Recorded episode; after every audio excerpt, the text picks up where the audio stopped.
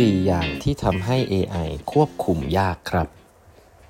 สวัสดีครับ ท่านผู้ฟังทุกท่านยินดีต้อนรับเข้าสู่ 8 บรรทัดครึ่งพอดแคสต์สาระดีๆสำหรับคนทำงานที่ไม่ค่อยมีเวลาเช่นคุณนะครับ อยู่กับผม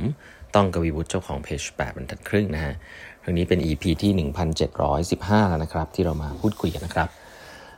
วันนี้นะฮะเราจะเจาะกันถึงปัญหาหนึ่งนะครับเขาเรียกว่า containment problem ที่ผมเล่าไปแล้วนะว่า หนังสือเล่มนี้เนี่ยจริง ๆ แล้วเป็นหนังสือที่อาจจะไม่ได้ optimistic นะฮะหรือมองโลกในแง่ดีเท่าไหร่ของสำหรับเกี่ยวกับพวกเทคโนโลยีกับ AI เนาะเพราะว่าเขามองถึงปัญหาหนึ่งที่มันจะมาเขาเรียกว่า containment problem นะฮะทุกๆท่านจำคำนี้ไว้ให้ดีนะฮะ containment problem นะฮะ contain เนี่ยแปลว่า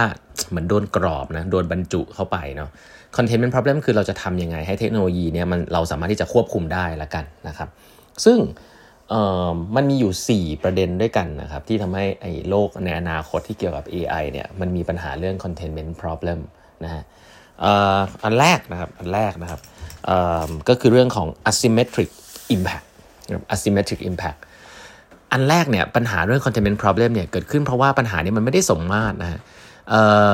เราอาจจะเคยได้ยินคำนี้มามากขึ้นเรื่อยๆเนาะ เมื่อก่อนเนี่ยถ้าเกิดว่าเรามีเทคโนโลยีอะไรสักอย่างหนึ่งนะครับ แล้วเราใช้มันนะครับ มันก็เราก็ถือว่าถือว่ามีมีสิทธิ์ที่จะใช้สิ่งนั้นได้นะเรียกว่า IP นะเรามี IP เราก็ใช้สิ่งนี้ได้นะครับ ก็ไม่ได้มีอะไร ทีเนี้ยสิ่งที่มันน่าสนใจก็คือว่า AI เนี่ยมันเป็นสิ่งที่มันมี power มากๆนะมันมี power มากๆ ถึงเลเวลที่เมื่อไหร่ก็ตามที่มันมี network effect นะครับเวลามีคนมาใช้เยอะ ๆ มันก็จะเก่งขึ้น มีคนมาใช้เยอะๆ มันก็เจ๋งมันก็จะเก่งขึ้นนะครับ ทีนี้ตัวที่เก่งขึ้นก็จะเป็นจะเป็นสิ่งที่คนใช้เยอะที่สุด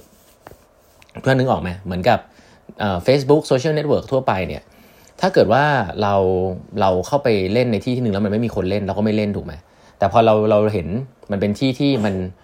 มีคนอยู่เยอะใช่ไหมครับเป็นที่ที่มีคนอยู่เยอะ เราก็เข้าไปเล่นกับมันเพื่อนๆเล่นเราก็เล่น อันนี้เขาเรียก network effect นะแล้วมันก็มี value ของตัว network มันเองคือเพื่อนๆอยู่เราเลยอยู่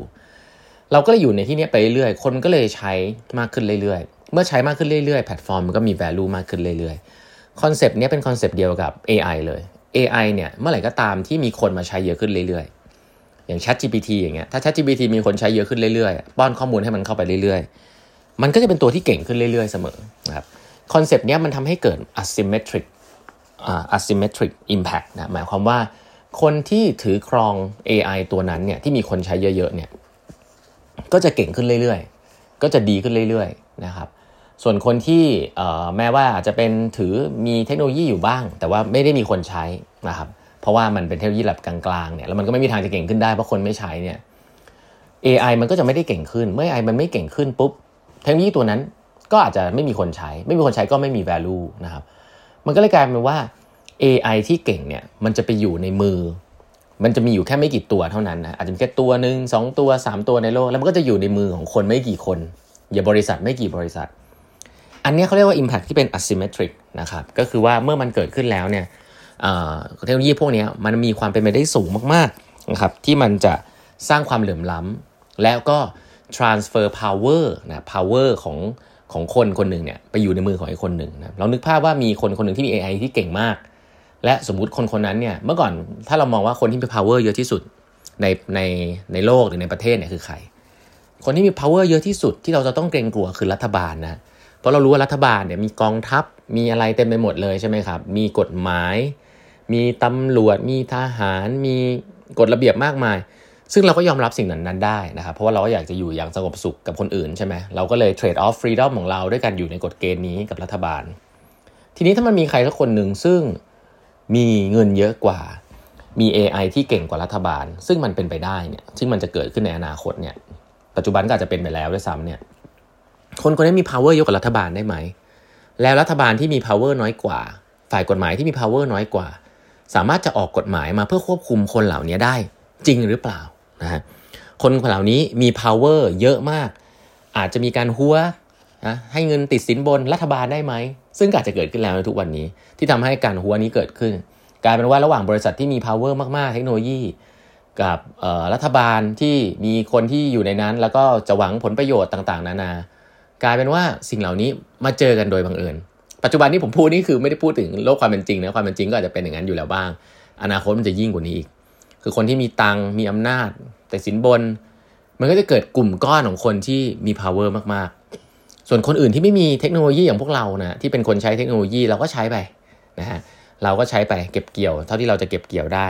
สิ่งเหล่านี้แหละเขาเรียกว่า asymmetry ของเทคโนโลยีนะครับยิ่ง asymmetry ก็คือว่ามีคนมันเป็นความเป็นไปได้ที่เทคโนโลยีเนี้ยจะมีแค่คนไม่กี่คนเท่านั้น ที่จะควบคุมมัน แล้วคนพวกนี้จะมี power สูงมากในอนาคตนะครับ อันนี้เป็นสิ่งที่น่ากลัวมากๆนะครับซึ่ง ไอ้ไอ้ไอ้ลักษณะแบบนี้แหละฮะมันทำให้เราสามารถที่จะคอนเทนเรียกว่าคอนเทนการเติบโตเทคโนโลยีแบบนี้ค่อนข้างยากนะครับ อีกอันนึงนะครับที่เป็นลักษณะของเทคโนโลยีอย่าง AI ที่กำลังจะมาเปลี่ยนโลกเนี่ยก็คือเรื่องของการเรียนรู้อย่างรวดเร็วนะ hyper evolution endless acceleration ซึ่งอันนี้เนี่ยหลายท่านทราบดีอยู่แล้วนะครับเรื่องของ AI เมื่อก่อนเป็นเรื่องของสมอง เรื่องของ bits นะ bits and bytes นะครับ ก็เป็นเรื่องของคอมพิวเตอร์ที่เก่งนะครับ อันนี้เรารู้อยู่แล้วว่ามันมันเรียนรู้ได้เร็วมากนะครับ social network อะไรต่างๆ นานาที่มันเรียนรู้ได้เร็วมาก เมื่อก่อนเนี่ยสิ่งหนึ่งซึ่งมันเรียนรู้ได้ค่อนข้างช้านะครับ ก็คือเรื่องของอะตอมนะอะไรที่มันเกี่ยวกับวิทยาศาสตร์ที่มันเกี่ยวกับเลือดเนื้อเชื้อไขนะฮะอย่างเช่นเมื่อก่อนพวกเครื่องจักรไอน้ำมา mechanics อะไรแบบเนี้ยกว่ามันจะพัฒนาได้กว่ามันจะสเกลได้เนี่ยใช้เวลานานมากนะครับ เมื่อมาเทียบกับคอมพิวเตอร์นะครับยุคดิจิตอลที่ผ่านมาเนี่ยพัฒนาได้เร็วมาก ทีนี้เขาบอกว่าปัจจุบันเนี่ยถัดไปเนี่ยมันจะเกิดสิ่งนี้ฮะคือ 2 สิ่งนี้มันจะรวมกันละ ทั้ง AI เองนะครับตัวสมองเองแล้วก็ตัวที่เป็นเอ่อเป็นชีวิตจิตใจของคนอย่าง synthetic biology เนี่ยเมื่อ 2 สิ่งนี้มันมารวมกันที่ผมเล่าให้ฟังไปครั้งที่แล้วเนี่ยเราสามารถจะตัดต่อ DNA ได้ตัดต่อยีนได้ เรื่องเหล่านี้มันจะทำให้โลกแห่งความเป็นจริงนะครับ ที่ไม่ใช่แค่ในคอมพิวเตอร์เนี่ยมันพัฒนาได้เร็วขึ้นมาก ๆนะครับ แล้วก็ AI ปัจจุบันเนี่ยก็มาช่วยในการหาวัสดุใหม่ๆนะครับให้กับการทำแบตเตอรี่แล้วนะครับทำคำนวณโครงสร้างของลิเธียมนะครับที่ทำให้แบตเตอรี่เทคโนโลยีมันดีขึ้น AI มาช่วยคำนวณแล้วนะครับว่า 3D printing นะครับการสร้างรถ การสร้างรถออกแบบรถที่ทำให้รถมันมีรูปร่างที่ขับได้เร็วขึ้น ขับได้มั่นคงขึ้น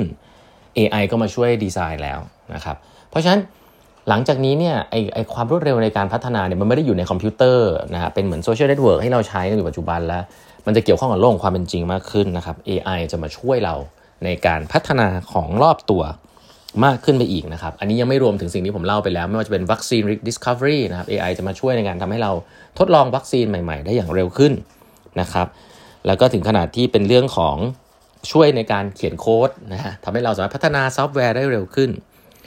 เรื่องแบบนี้เมื่อพัฒนาได้เร็วขึ้น โลกมันก็หมุนไปได้เร็วขึ้น และเมื่อโลกมันหมุนไปได้เร็วขึ้นในโลกความเป็นจริงที่ไม่ใช่แค่ในคอมพิวเตอร์เนี่ยการพัฒนาพวกนี้มันก็เกิดขึ้นตลอดเวลา แล้วมันก็ยากที่จะ contain เหมือนกันนะเหมือนกันว่าทุกๆ คนเมื่อมีเทคโนโลยีนี้นะฮะก็ยากที่จะ contain เมื่อมันยากจะ contain เนี่ย regulation รัฐบาลจะตามทันหรือเปล่า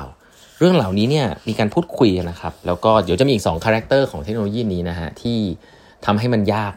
มากๆนะในอนาคตที่เราจะควบคุมสิ่งเหล่านี้ได้นะแล้วเราจะทำมันยังไง หนังสือเล่มนี้ก็มีคำตอบเบื้องต้นมาให้นะครับ วันนี้เวลาหมดแล้วนะฮะฝากกด subscribe แบบนัดครึ่ง podcast ด้วยนะครับ แล้วเดี๋ยวเราพบกันใหม่พรุ่งนี้นะครับ สวัสดีครับ